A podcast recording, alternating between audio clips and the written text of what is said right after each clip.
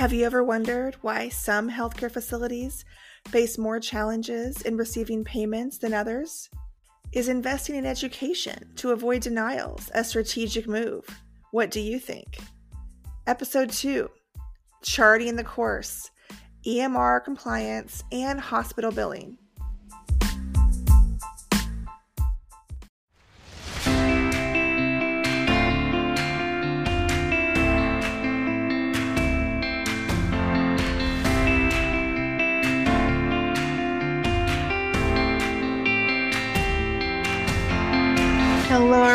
Everyone. I am so excited to be back here for episode two. I have, of course, my co host.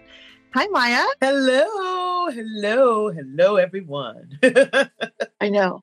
We're here, right? We're here for episode yes. two. We made it to episode two, yes. thankfully, right? Yes, oh. yes. I don't know if everyone has had, I think it's a full moon out because everything that's needs to happen or is going to happen doesn't happen the way that you want it to, or there's always something that's techie that's wrong. It's just one of those weird weeks, you know. But I'm glad to be here today. Glad to to talk it through. That's what we're here to do. Talk it through. Exactly. And I just have to ask you, Maya, how's the weather up there in Chicago area? Like down here in, in Arkansas, it's crazy. Like we got snow a couple days ago. We're supposed to get another storm tomorrow. Yeah. And I'm just tired of the cold. I'm just tired of it. You know, I really like the idea of palm trees, sands, and blue waters. Yeah, uh, uh, kind of like in uh, Maui. Uh, I'm thinking Maui. Maui sounds really good right about now, but we're supposed to get another storm over in this way too. I think we're going to be on the same storm path. Uh, so they said that we're supposed to be getting some snow, um, and there's some warning um, tonight. So I don't know how many inches we're going to get, but it's not looking good.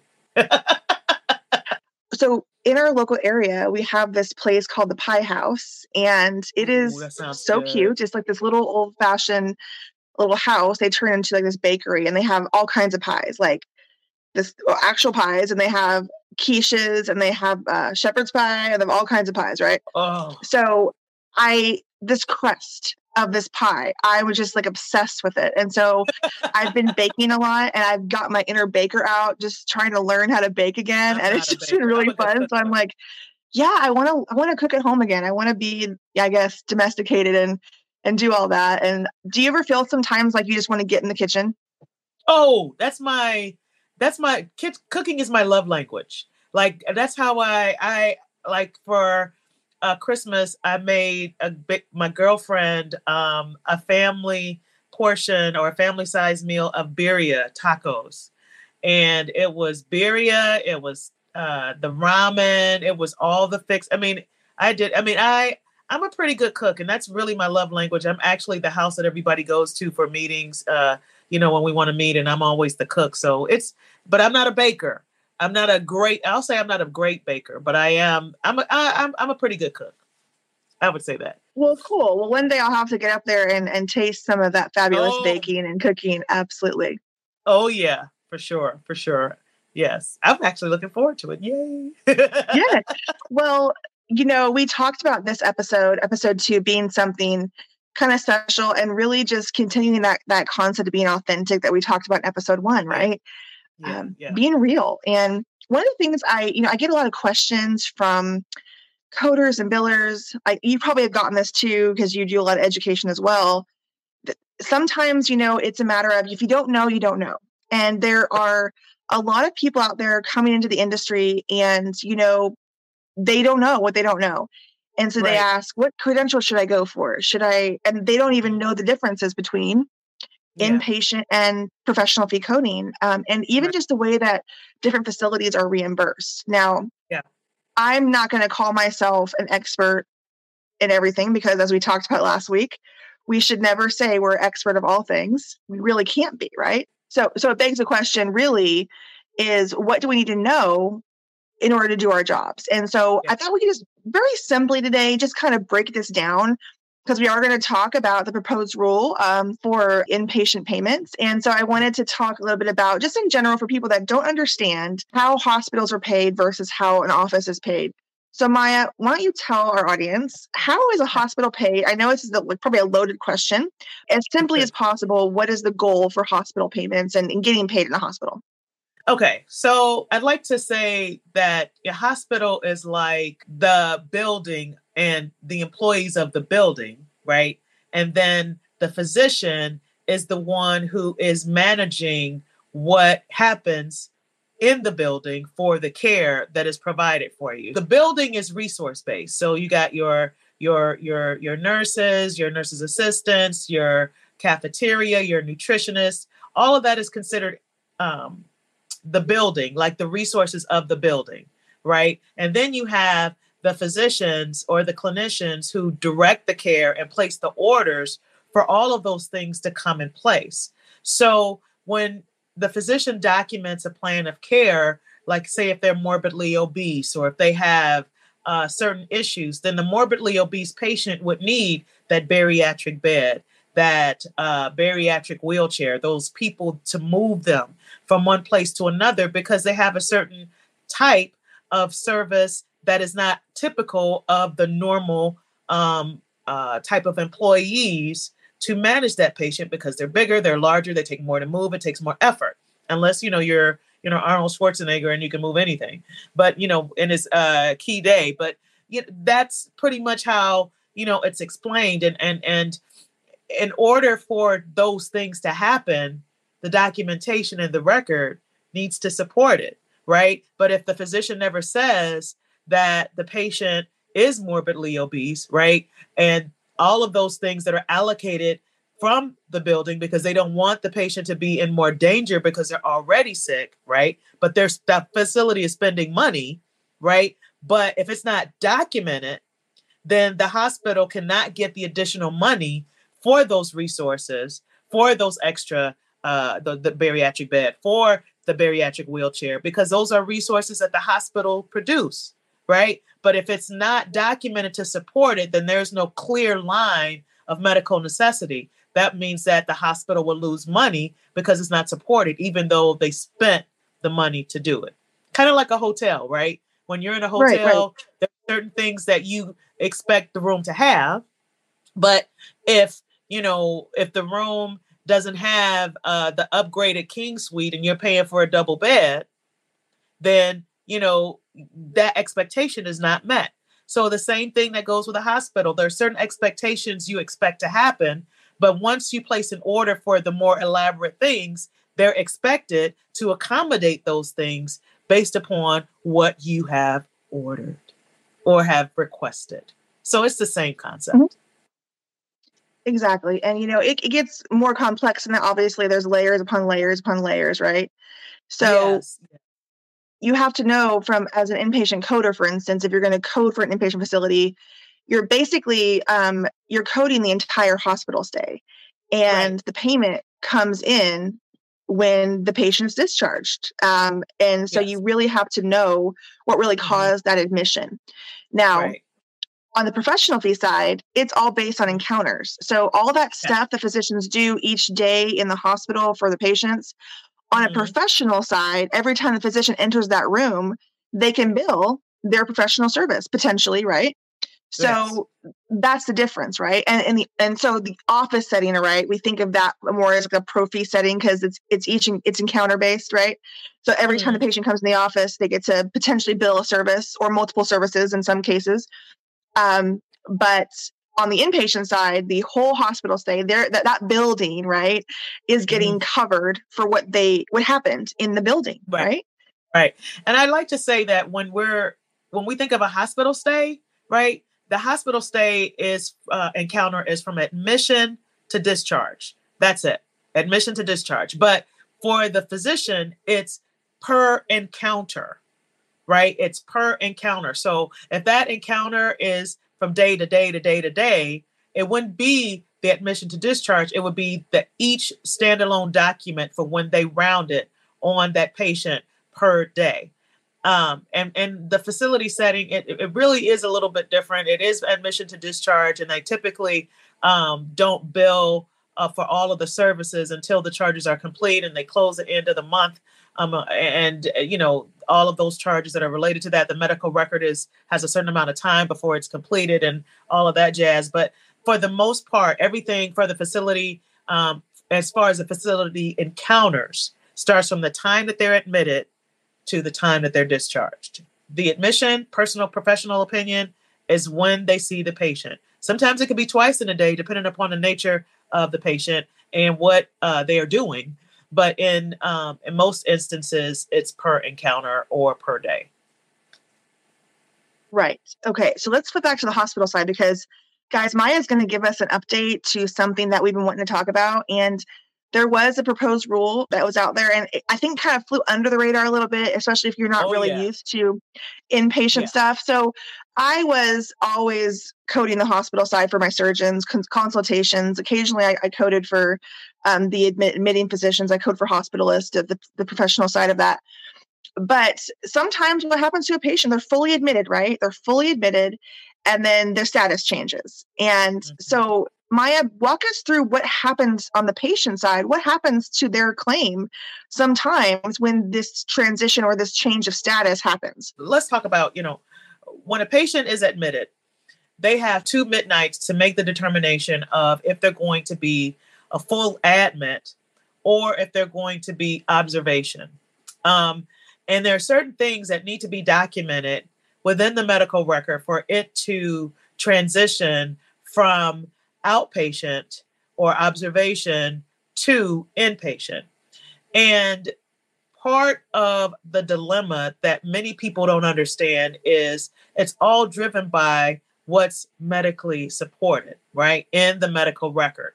So if a provider wants a patient to be a full admit, and the only thing that they're focusing on is the acute conditions, but they're not listing the chronic problems, then it's unlikely if that problem is not uh, is just an acute systemic uh, or uh, a chronic uh, condition with systemic symptoms, you know, then it becomes a lot less um, lot less uh, likely for that inpatient to be uh, escalated in a care because they're not showing the chronic conditions or the comorbidities in order to manage that patient in the inpatient setting.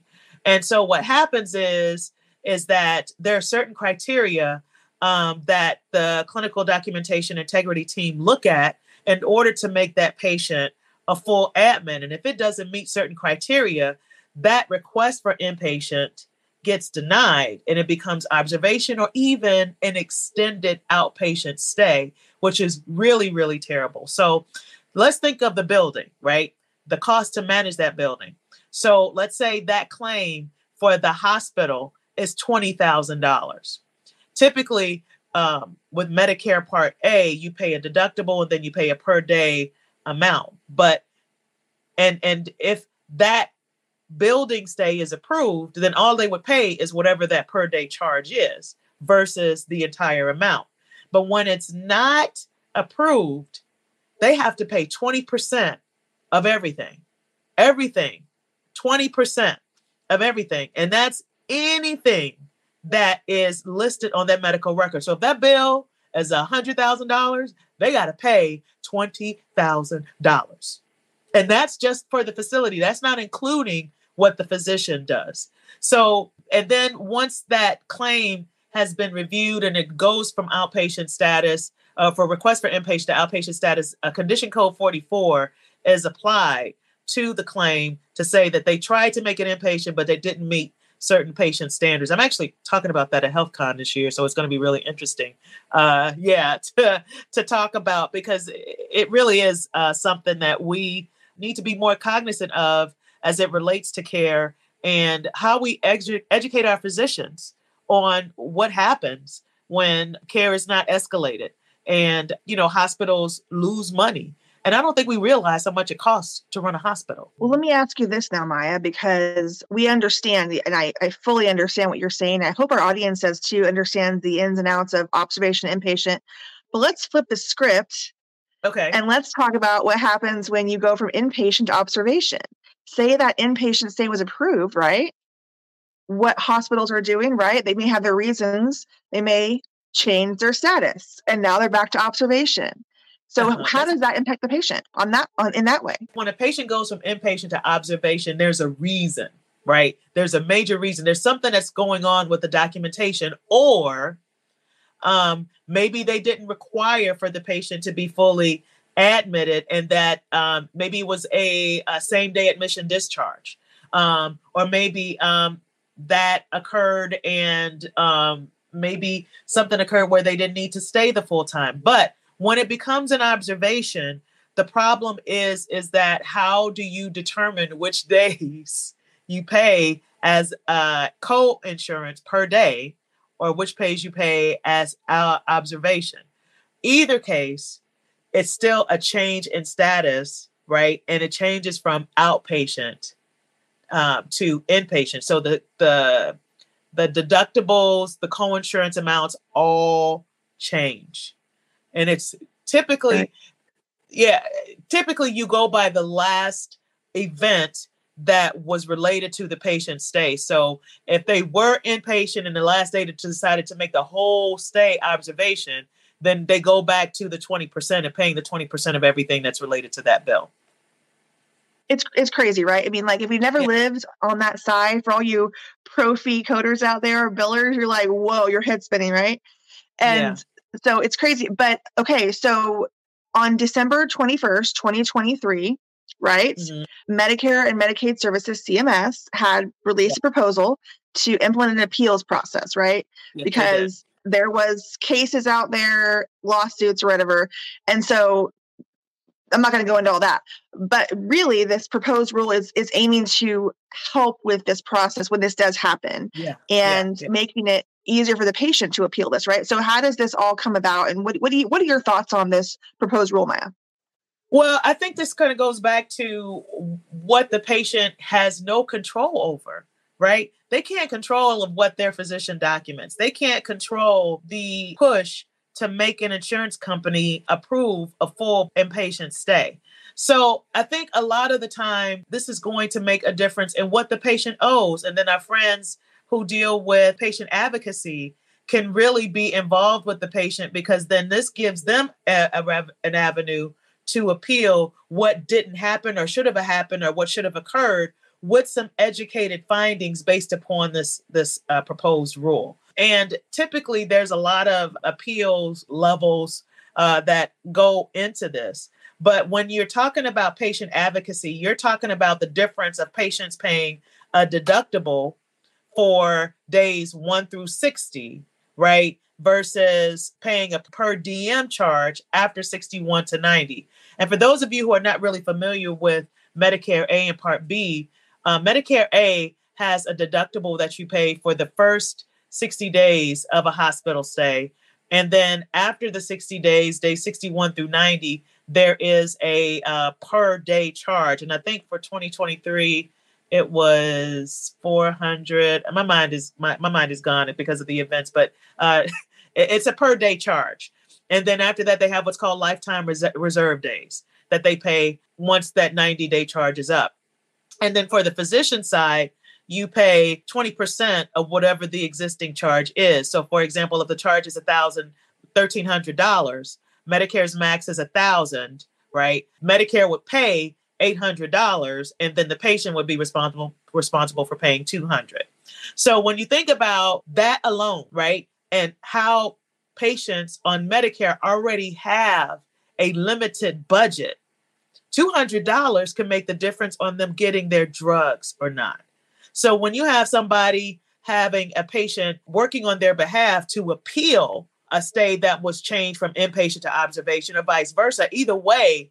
if they failed to meet the inpatient criteria or it was changed from inpatient to observation, it's still considered outpatient and they have to pay that 20% of whatever that charge is. So think about your grandmother, think about your aunt that that has medications or is very sickly and their bill from the hospital for, you know, a stroke or a symptomatic of a stroke that doesn't happen that's maybe not that bill turns out to be $100,000 because of testing, because of resources, because of the ED visit, all of that, right? Plus the professional bill. So think about that $20,000 plus whatever $10,000 that's a deal with that. So that's another two. So you're talking $22,000 on a $100,000 bill that could or could not make the difference on a person surviving if they don't have a bill, a, a, a proposed rule like this that can be appealed. Right now, the appeals process for the patient to Medicare is almost very unlikely that it'll get turned around. But with the proposal like this, and this was based upon a court order, it becomes more important for a big win for the patients to have a chance to survive, right? To survive and pay for that drug that they need because it's required for them to maintain. You know, otherwise they have high blood pressure. Otherwise, that nitroglycerin pill for when they are threatening, you know, something that that that helps. So this appeal program is everything. So I'm sure there there are commenters, and the commenting period ends on I think the 26th of next month. Um, so I'm sure there's going to be a lot of patient advocacy groups who are interested in in in this rule and uh, and this appeal to to take place because it's going to make the difference on a patient being able to function. So I mean, all of the, those who are out there who have moms and aunts and grandmothers and things like that, take a look at this bill. It's on the HHS uh, website. Uh, if you type in the word Medicare Appeals Program for patient status, look it up. Start commenting on this so um, this could be approved by Congress for uh, the Health and Human Services Program because your voice matters. Authenticity about what you're thinking matters about the outcome of what you're paying period. So just think about those people that make a difference or those people that make a difference in your life that have medical conditions that are elderly that are on medicare. Um, this is going to be a game changer for many many reasons. Exactly. Well I'm, thank you so much maya uh, for letting the audience know. It's so important for us to understand these things. And going back to like what we talked about before you know we've talked about this many times you have administrators in hospitals too, just like you have administrators maybe in a, a larger practice, right? And they can't know all of this all the time. Right. Like they can't right. keep up with all of this stuff, right? So they need to empower or they need to make available to their teams, the ones doing this in and out every day, the ones talking to the patients every day, the ones getting those calls, the ones dealing with those those complaints, those denials, all of that, empower them with education. I mean, I don't know how many of them don't even uh, I mean, I'm sure a lot of them know, but maybe they don't realize this this proposed thing is even out there. Uh, is that education even happening? So I want to dovetail that into just really just talk about education and why facilities are leaning towards cost savings in other ways mm-hmm, mm-hmm. versus really realizing the cost savings in just providing education. Yeah, it's a cost up front. Right. But think about like in the on the pro fee setting, for instance, let's go back to the pro fee side. And just an, an average claim for a person to rework a claim. Maybe it's true on the inpatient side too, but the numbers I have like $25 on average to rework a claim once it's yeah out the door and you have to do it again right? So right. you're you're thinking about every time every claim you have every claim even a hospital has An has AR to be reworked. Yes the ar report has to be worked and it needs to be not sitting dormant. You need to work it just to make sure that those claims are paid and your ar report at the end of the month is less than what it started with. Yeah, so, exactly. that's, that's supposed to get higher And you know, I, as a consultant, worked in certain areas and I've worked with different types of physicians, different types of facilities. And when I started to see more often over the years facilities trying to cut costs by having physicians do the coding, like, oh, well, we can have the physician just pick the codes, we'll just submit them, and then we'll use coders to catch it on the back end, just fix it later.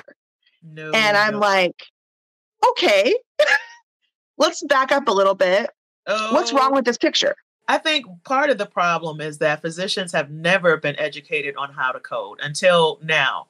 And I think it's because, and I, we talked about this before, that the accountability behind the integrity of payment has been compromised so much, which is why back in 2005, 2008, when President Clinton uh, from your home state uh, created this integrity program to to start looking for Medicare dollars. And since then, the the numbers have been insane. So think about the outcome of that, right? Think about how if nobody ever looks at the integrity of payment, that how many dollars are wasted. That's why they have a fraud and abuse program to protect the integrity of the dollar, right? And so we have the physicians who may not know the difference. So the education that goes behind what the physician is doing and to pair that with the quality of care makes that position more rounded and less risk. I can't I can't tell you how many instances mm-hmm. where a physician I'll give you one example where a physician was billing threes in a hospital all day long. No matter what level they were, no matter how they presented, they could have came in with uh uh what do you call that a, um, a splint in the finger. He was billing a three, a splint in the finger for a level three. You're like seriously, and so what happened is you know after he realized he was like oh my gosh, you know he was he was so like he cared, but because nobody takes the time to explain to even know to even gauge the interest right you have these physicians who really just don't know any better. So when you mm-hmm. have someone that presents that information to them, to present it to, to, to, them in ways that they can comprehend and that they can take back and say, wow, okay. Now that same physician that was billing all threes, he is a not only a great coder, but he passed a random audit for his critical care and passed every note without question because of yours truly. Love it. Education, education, education. Because you can't you can't substitute what you don't know and you can't teach what you don't know. So he's teaching everyone in his department. He's a pulmonary intensivist, by the way. Pulmonary intensivists, they are they tend to bill the highest. They're doing the most work. But to go behind a physician for Medicaid payments and get uh 100% for critical care services, that's phenomenal. And he's been probably the biggest advocate for documentation to this date and his group. So it does make a difference. And it does, don't think that it mm-hmm. doesn't. It's all about your approach and how you support what you're approaching with. Now, I don't know if you, I'm sure you remember back in 2014 ish when we really started to see EMRs just come in like full force in our practices. Yes. Um, I mean, most of you that are listening to this podcast are probably already in healthcare, so you know that EMR stands for electronic medical record. So when we had to digitize all the records back in the day, I remember when I was early on in my career before I was a coder, I literally had to put the charts away every day. That was I was afloat in the hospital. That was my job. Go to all the hospital clinics, and I would file all the charts and I would have to find all the papers, put them in the right spot, and then file them. And like, and some of these clinics were a mess. They were like I don't even know. Like I could tell you horror stories of some of the clinics and the papers just oh, everywhere. Compliance I, issues up the wazoo. Like I'm just like, oh yeah, oh my goodness. I, I, and so when EMRs came on the scene, and I was like excited, we're gonna have a digital way to hold on to these records organized. Like I'm gonna be able to find exactly what I need when I need it. It's gonna be great and that was that was the goal right that was like the the, the vision we could document better we could have uh, better ways to see information all at once and and communicate right?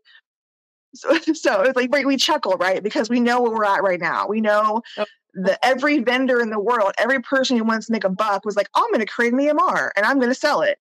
And it's going to be fabulous. It's going to work great. You're going to make tons of money. So they go out to these practices and they preach to them hey you're going to you're going to save tons of money. You're going to make lots of money here.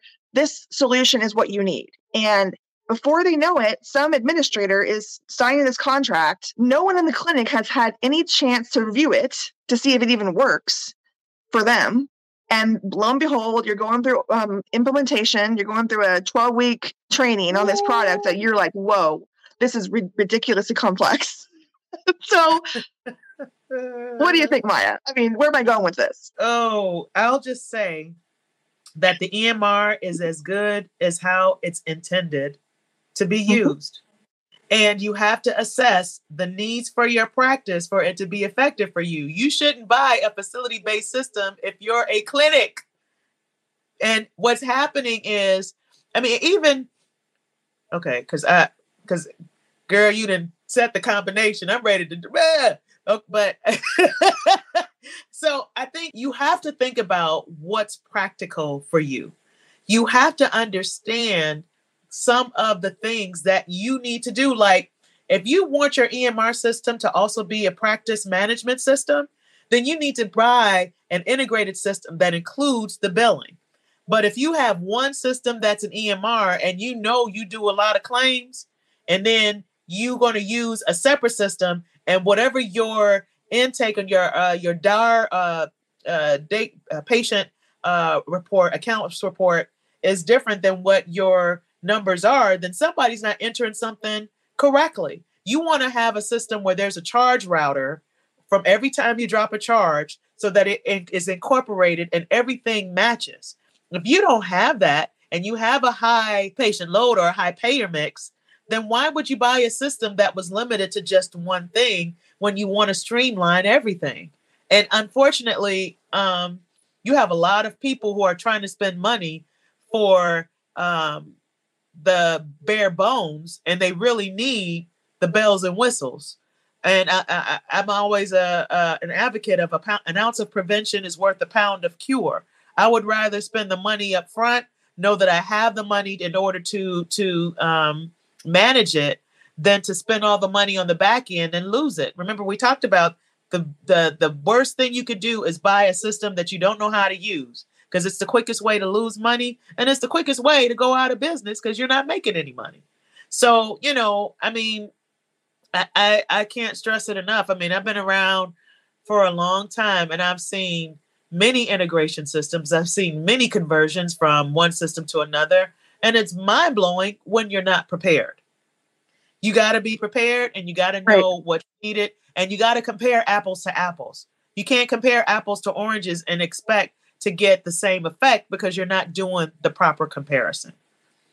Exactly. And when I went back on my own again recently, um, I had worked with many EMR systems over the years, so many of them, all the big ones, Epic, you know, Cerner, um, mm-hmm. Athena, all of the big ones. I've worked in them. I've seen the back end. I've actually helped practices make them better and update them with, you right. know, on the back end. There's so many things that can go wrong if you don't set it up right. So one practice I went in, I was consultant, oh and there all these claims are getting denied and I, I couldn't figure out why and they were having the um, npi for the provider like the group npi and the provider npi so like basically it was the same number on both parts of the claim form. Because guess what? The person of the emr company who said hey we'll take care of it. We'll set the thing up for you messed it up. And so what 150 200 claims went out? All came back that's an extra work for someone else to go back in and re and fix the problem and get them all out. You've 150 claims are now going to take longer to get back and eh, the revenue in when you need to train. First of all, train the people at your your company. If you're going to present an EMR uh, system to somebody or that's an integrated system, uh, make sure that your people that are doing the demos, for instance, understand the software that they're demoing and when they say we're your implementation specialist, please make sure they know how to implement the software oh. for that specialty and they at least know how a claim form is supposed to work. You know, and I think that's another issue. okay, I'm, I'm trying, I'm trying my best not to, ah! but I, there's also issues of implementation and who's responsible for that implementation. So, I'm, and and you know where I'm about to go there's a lot of times when you buy a big system like Epic and you want to be cheap and then contract a subcontractor who's not Epic to do the implementation, and then the builds aren't all the same. So you've got multi practices that are across the board that have no idea that they're talking to each other, right? And they have different different AR reports for different regions because ours is you know we have a thousand physicians so think about those 30 physicians that are 30 different areas and they are not necessarily matching what's happening because the build isn't the same because you have different people who have different build process and thought processes. And so you have all of these different bills that don't even talk to each other when they should. And they don't because you're trying to go the cheap route rather than having someone from the company who built it to to do it because they represent the company. I've seen it. I've seen three different areas for for the same specialty have three different AR reports, and they have the same physicians. All three they have the same patient load. Why is that? Why? Because the build isn't the same. The charge routing isn't the same. So you have a whole lot of things that could go wrong when you're trying to save a dollar. Sometimes saving a dollar is not always the best option when you have more at stake. Don't save money when you mm-hmm. have more at stake. You need to invest in the best possible uh, options and know what you need. If you don't know what you need, hire a consultant. Hello, we're here. Hello. Hello. We're right here, ladies and gentlemen. We're right here because we know what we're talking about. It makes the world a difference. Don't always think an ounce of prevention is not worth a pound of cure. Know what you need. Talk to a professional. If you don't know a professional, look for one because it's going to make a difference on the outcome and your bottom line, which is your month end reports.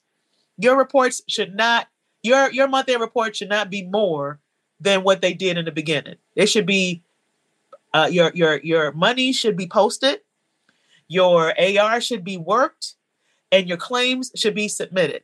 And somebody should be looking at the claims every single day when they are worked properly.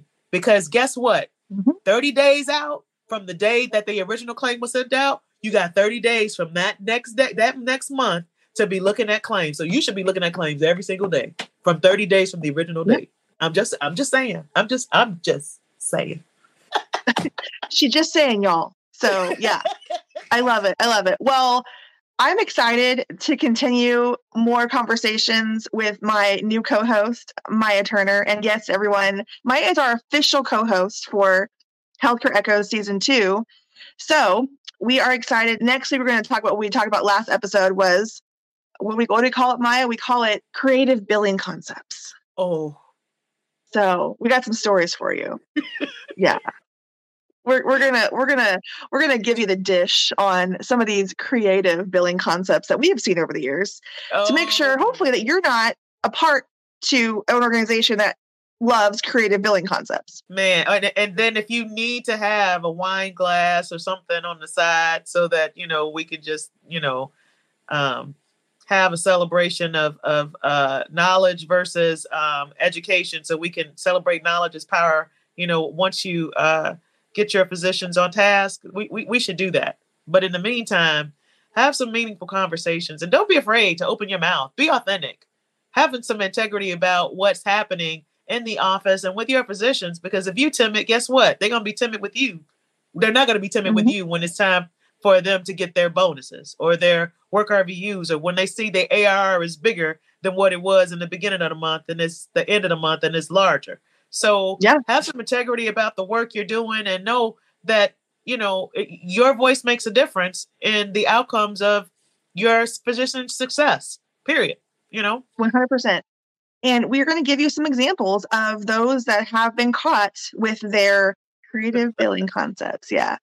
So we're going to give you some examples of what happened to them. You know, the best teacher is someone else's experience, right? so right. We hope we're not learning from our own experiences. Of course, we should learn from our own experiences, but oftentimes it's best for someone else to have that and learn from their mistakes because we don't want to make those mistakes, right? Right. An ounce of prevention is worth a pound of cure. And I'm telling you, don't feel that what? Okay. Here I go. Here I go again, Jen. Here I go. Don't be afraid to ask. Don't be afraid to seek help. That's part. I mean, if you're prideful and you don't want nobody to tell you what to do, don't tell me how to do my job. If you need help on how to do something, don't be afraid to ask. That's what this platform is for. And as coders, as billers, as educators, we should band together to educate each other. The more that we lift each other up, the more we all are going to be successful because nobody is out in the cold because they lost their job because their AR is bigger in the uh, at the end of the month than it is at the beginning of the month. So let's let's take the time to hear the echoes, hear the echoes of what we're saying because it makes a difference. It makes a difference on all of our success you know, um, what is that, uh, Jen? Back in the day, uh, Vidal Sassoon. If you don't look good, we don't look good. We take pride in you. I'm just saying. That's that's. I love that's, it. I love it. You never heard of that, girl? That's old. That's I, old. That's I, you know, you're you're taking me back, and you know, I'm 41 now, and my brain does not work the same way it used to. So, I don't know. I'm having one of those those moments where I can't place it. But you know, we'll talk about it later. Maybe you remind me at the next episode. But thank you everyone for attending the podcast episodes with Maya, our co host. Um, so stay tuned for next week. We'll see you then. Have a great week.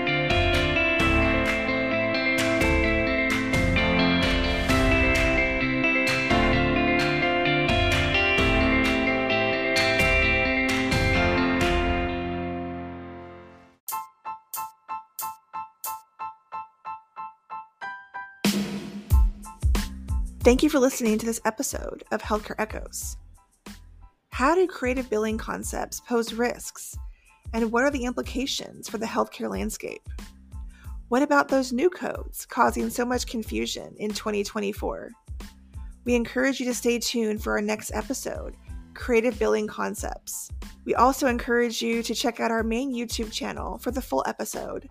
The details are found in our show notes.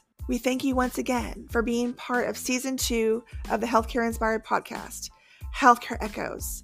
Until next time, remember stay curious, stay informed, and stay tuned.